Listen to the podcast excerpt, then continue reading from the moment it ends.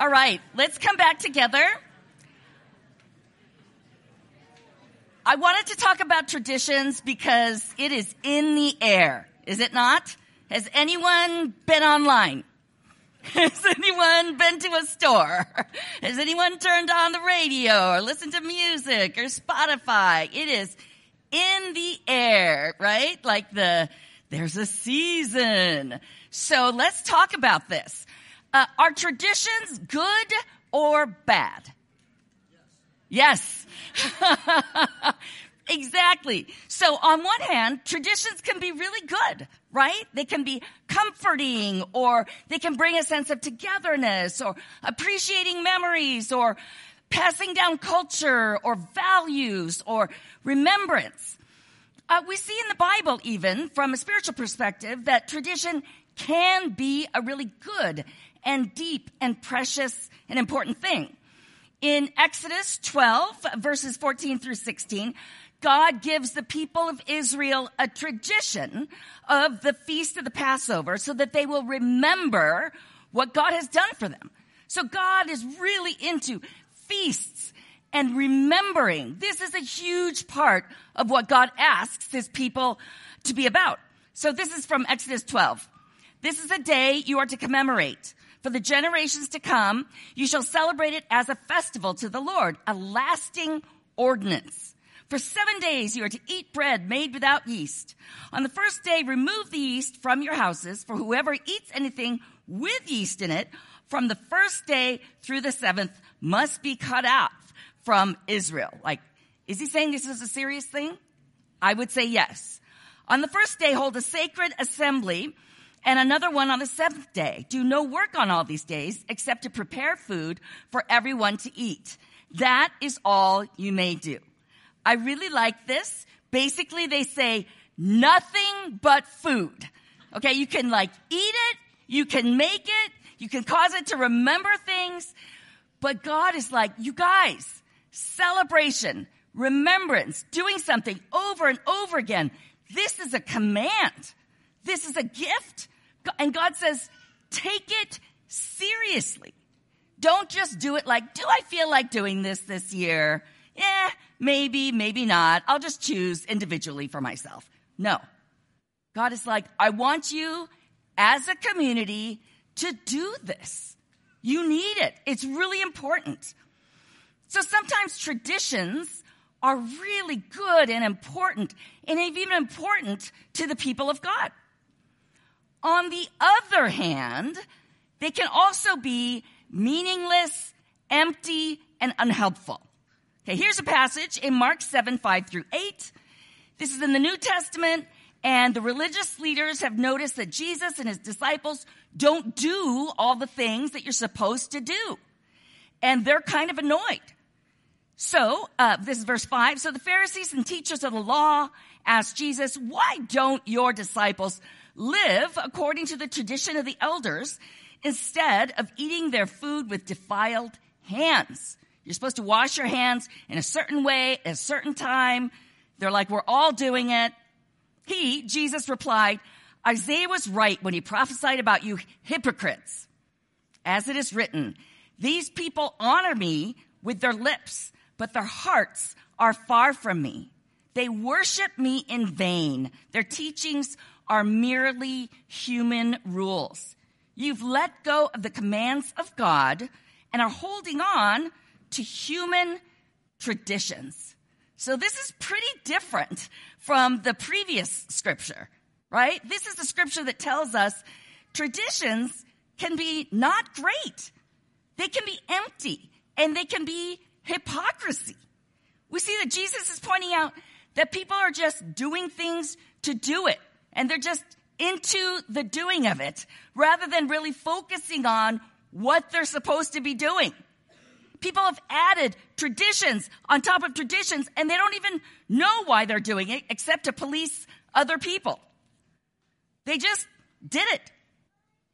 It would be like if we decided, hey, Christmas trees sometimes help you to get into a mode of thinking about Christmas. And so we all have to do, have Christmas trees. And they all have to look like this. And if you don't have a Christmas tree, we're wondering why, because we're all doing it, right? And that's not a tradition that's helpful. That's not the what, what God would have us do. And Jesus calls it out. He says, you're missing the point. Honoring God is not just about doing a bunch of actions or following traditions because they're traditions. It's about honoring the commands of God. He says, let's not lose the whole point in being all about traditions, especially religious traditions.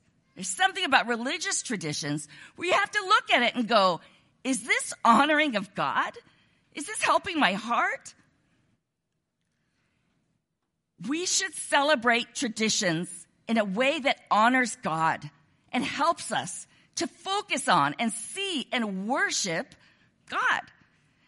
And I say this today because I'm not sure if you've noticed, but the American Christmas holiday tradition is upon us. Am I right? I have a friend who's new to this country and I saw her on Friday, this, uh, two days ago, and she said to me, this is my first time that I'm in America for, what is it called? Black Friday. I think you're supposed to go to Walmart. So it's a whole thing, right? The American Christmas holiday tradition. And it is powerful. It is a powerful uh, thing. And I'm not going to lie, I'm going to uh, confess to you as a leader here in this congregation that I am not immune to the power of it. I was at Trader Joe's yesterday.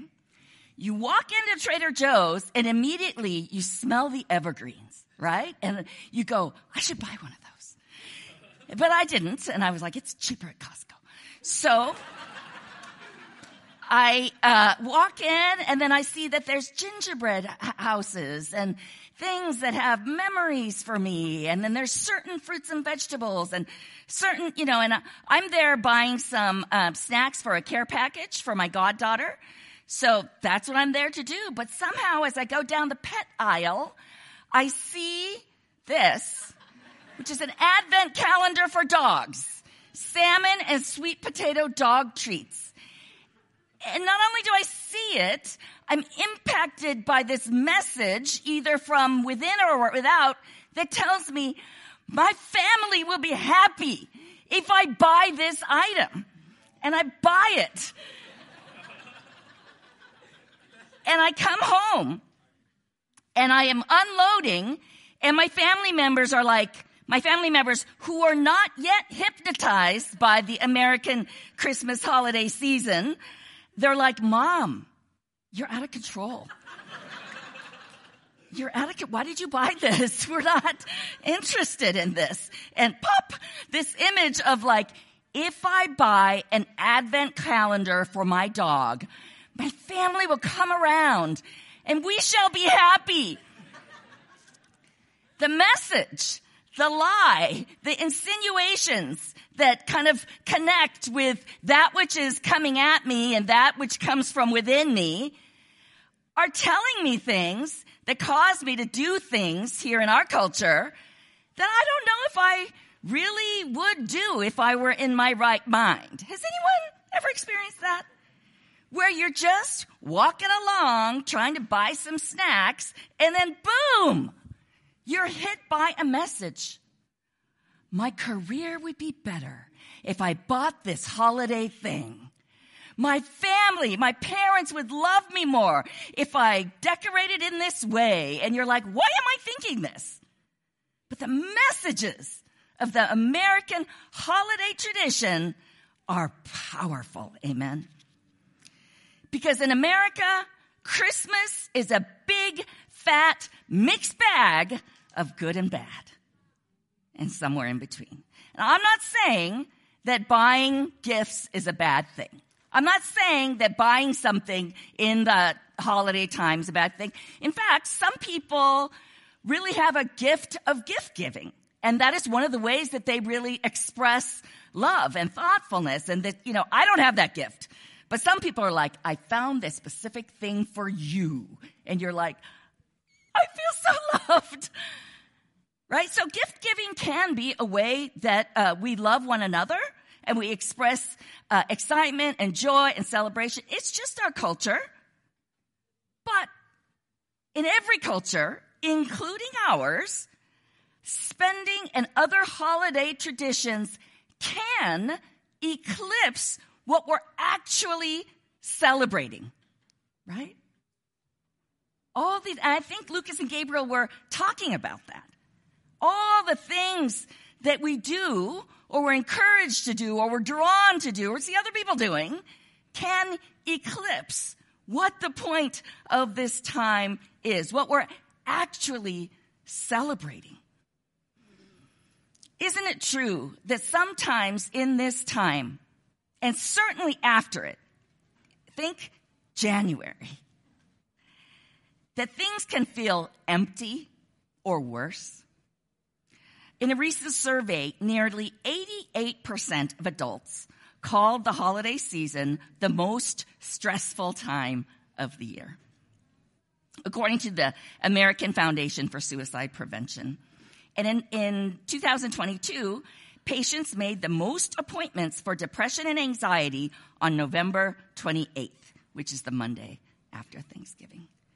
So there is certainly an underside to all of what the advertisements and the images that are all around us. And I tell you today that God is not honored by a frenzy of spending and anxiety and depression and empty traditions. Can we just sit on that for a second? God is not honored by a frenzy of anxiety driven spending and empty traditions. So, in light of that, I would like to invite, yea, challenge us even to embrace two things. As a church leadership, we've been asking God for the past six months how do you want us to lean in to uh, the scripture and your reality uh, during Advent um, and during December? And the first thing is, I would like to invite us to embrace Advent and not the American Christmas holiday industrial complex. Advent is a season observed in many Christian communities as a time of expectant waiting for Christ. It is a time that's set aside for expectant waiting. So for those of you who don't come from a tradition of, of observing Advent, it's a season that lasts, the, it's the four Sundays leading up to Christmas. In our church, um, starting next week, which is the first Sunday of Advent, we'll have a little wreath and we'll light a candle one at a time as a way of counting down, of entering into that waiting process. Um, and the season of Advent, it um, anticipates, the coming of Christ from three different perspectives. The physical nativity in Bethlehem over 2,000 years ago, so the historical uh, time where Jesus came to walk the earth, the reception of Christ in the hearts of a believer that happens at all times, but especially as we lean, in, lean into this um, remembrance, and also the second coming of Jesus um, which is at the time that none of us know. So those are the three kinds of things that we're acknowledging and leaning into during Advent.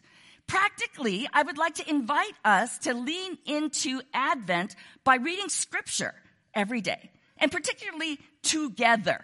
If there is a, way, you may live alone, but is there a way you can read this together? There's all sorts of like online phone ways that we can do this. And I think, are they on your table? Okay, so um, I will send an email also on Tuesday with all the links to this. You can find it on our Advent page in Church Center. Um, these resources will be available to you. But let's read these scriptures daily, starting next Sunday during the season of Advent. And let's not just read it as an empty, like, thing to check off your list, but really to create a space for God as we engage him with the scriptures. There's also, for those of you who are helped by having a devotional, A devotional is a little booklet that has some scripture, some questions, some things to meditate on. There's also um, a devotional that we're making available on our Advent um, Church Center site as well. So that's something that you can do. But I, I really want to emphasize the communal nature of this.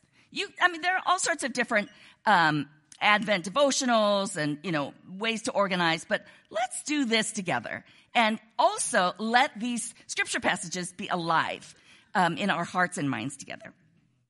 The second thing I'd like to invite you to do is to embrace Advent conspiracy. What is Advent conspiracy, Susan? It is a, something that started with three pastors at a, three churches about 15 years ago. It's a movement of churches that are founded on the radical idea that we can celebrate Christmas humbly, beautifully, and generously. So think about humbly, beautifully, and generously. It is acknowledging that um, Advent is the story of this amazing moment when God entered our world through Jesus to make all things right. It is the greatest story ever told, even if you've heard it before. We lean into and embrace we open ourselves up to the Holy Spirit saying, This story, I want it to be alive in me, my family, my relationships. And it changes everything. And it changes the way we celebrate Christmas. So I'm going to share a little video. And kids, this is especially for you, but this is a video that talks about the four elements of Advent conspiracy. Let's watch. Christmas is coming. Yay! We're all so excited too. There will be parties, decorations, caroling, and cookies, and presents, and more cookies. But is that what Christmas is all about? No. Christmas is Jesus' birthday. Happy birthday, Jesus. And we celebrate his birth by helping, giving, worshiping, sharing, joy, hope, happiness, love. And to help us celebrate Christmas in a better way, we've created a plan. Awesome plan. This plan is called the Advent Conspiracy. Advent is what we call the days before Christmas. Month long celebrations are the best. Conspiracy is a fancy word for a plan that we are going to work on together. So during this Advent celebration, we will worship fully. Let us be joyful and spread the good news. Spend less.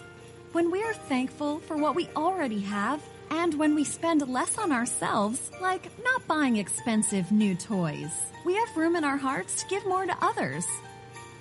So we give more of our time, our happiness, and our love to our friends and family. Love all. Share a loving heart with the people we know and the new people we meet. And we can use the money we saved earlier by spending less to help other people. What a perfect way to celebrate Jesus' birthday.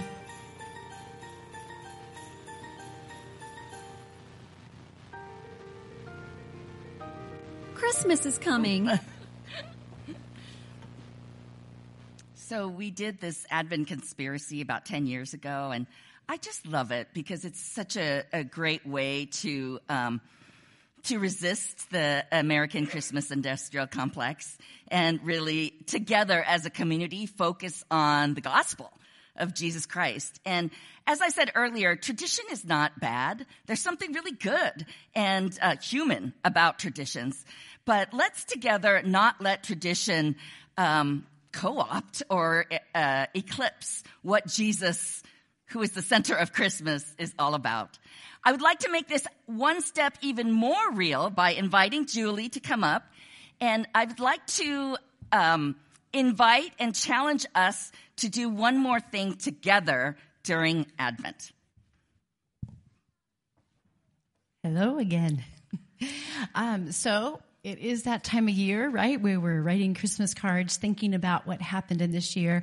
And I have to say, one of the highlights and one of my deepest joys happened in January of 2023 when I had the privilege of traveling to Sri Lanka with Susan and Gary Stokes. Uh, many of the, you know them, and uh, Gary's on our board, on our church. And they actually also oversee the Vineyard Partnership for Sri Lanka, Sri Lankan churches. So there's six vineyard churches there, and I got to travel with them, meet all the pastors and the pastors' families, work with the kids and the youth. With youth, by the way, is ages 11 to 33, so it was a very large youth group. um, but I was so blown away. I can really tell you it was like walking into a sister church for Vineyard because the values of Vineyard were so there. Like worship, the whole idea of worship is actually like a whole nother level. Like we're talking an hour worship. I got completely lost in the worshiping, even it was a different language, right? And prayer is such a high value there. They just, they had, you know, so long extended prayer times that like they didn't even worry about the potluck, you know, they just kept going and going for three hours of prayer. Food could wait, right? I mean, prayer, worship, and another thing I loved about the churches and the pastors, their heart for evangelism. They are just so eager to share the love of Jesus all over Sri Lanka. And uh, for, for those of you who don't, don't know, Sri Lanka is a very um, divided up kind of religiously country. There's um, it's primarily Buddhist, but there's also some Hindu and some Muslims and some Christians are a minority. So there's lots of challenges to sharing the faith, lots of persecution. But in the midst of all that, they are just so eager to share God's love. And uh, when the pandemic hit, you can imagine there was a lot of crisis in the country, not just because of COVID. There was actually a lot of economic crisis that started happening through a series of decisions. So along with religious persecution and along with, you know, COVID, there was this major, major downfall in the economy. And I was struck, you know, going just this year in January 2023, I think that most of us, if you had asked like, oh, we're getting out of the pandemic, things are getting better. But there, they just feel like so stuck in the economics. And so like, I was asking 11 year olds, like, what is your, what is a prayer request for you? And 11 year olds were telling me, pray for our government, pray for our economy. I thought, wow, I don't know many 11 year olds here that would pray for those things, right? But it's just really, really hard. Things have just skyrocketed in price. They're not even able to do the basic things uh, anymore. And so a part of the church's way of reaching out to the community is trying to support people through this really difficult time. So uh, I had the chance. I talked to the pastors. Actually, Susan Gary did first, and we, we said, "How can we bless your community the most?" And they said, "Please, please, our children. They need." basic school supplies because even if they go to school they can't they can't do any of the work because the kids are supposed to bring their own notebooks and and you know basic resources but nobody could afford them i mean something like a dollar notebook here was just so crazy high for their cost of living that they couldn't even have basic school supplies so it was really fun. We, Susan, Gary, and I went to a local store and it was really, we purposely picked this like local store, not like a bigger chain store. And the shop owner was like blown away. I basically bought every school notebook he had. He was like, whoa. And we packed up the car and we gave it to two pastors and uh, they were just so touched. I think it was about 150 notebooks. I have a picture. Um, a few weeks later, they distributed it to in the community and you can see just the smiles on the kids' faces. It's like, I was like blown away that one little notebook can make such a big difference to, to a child and to a family and to the church in, tr- in terms of loving the people around them. I mean, I think I take notebooks for granted, but, but this is such a big gift to them. So, um, yeah, I was just so, so excited about being able to give to them in this way. And then Pastor Susan will share a little bit more now about what we're going to try to do as a church.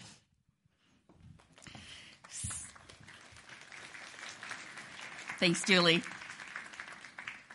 I would love it if um, we, as a church, could uh, spend a little bit less and give a little bit more to our ministry partners in Sri Lanka, these six vineyard churches that we're building relationship with. Already I can tell you they have blessed us more than we have blessed them, although we did bless them by sending Julie. but just what God is doing in their community is just so encouraging. So I would like to ask congregation, church, do you think we could spend a little bit less and um, raise $6,000 to send to those churches so they can have school supplies for their kids and the kids who are they're reaching out to so that they can go to school. They, if they don't have school supplies, they can't go to school. So there are kids who are not going to school because their parents can't afford school supplies. They're not provided. And so, um, Julie and I were thinking, wouldn't it be great if we set a goal and, um, it, and it, it, would be like on top of our regular giving, not instead of. We'll have a, a separate account. I think we were going to call it the Sri, Lank- Sri Lankan School Supplies Fund. And we thought, hey, let's just aim to raise $6,000. And I think that would be a tremendous gift for them. Um, so we're going to do that until December 15th. And then, because um, we want to get it to them because they want to do a Christmas outreach um, with the funds available, and they want to know how much they have available. So, would you just think about that? Um, and kids, I want, I would love for you guys, kids and youth, would you lead the way? In um, helping your family think about how can we spend less maybe um, a little bit less decoration, a little bit less gifts, or a simpler meal, or I don't know. Uh, I'll let the Holy Spirit lead you in what that means. But let's do that together. So I'm going to pray that the Holy Spirit would, would lead us. And um, yeah, let's pray. Come, Holy Spirit. In all these things that we've heard, be in it, Lord. And now we give you our hearts and our minds, our imaginations, our consciences, our bodies. We give you our community. And we say, Lord, thank you for our brothers and sisters in Sri Lanka. Thank you, Lord, for their partnership in the gospel. Oh, Lord, thank you for this opportunity. And I just pray that you would be alive in us and help us to know, Lord, what is the good and right thing for us as we enter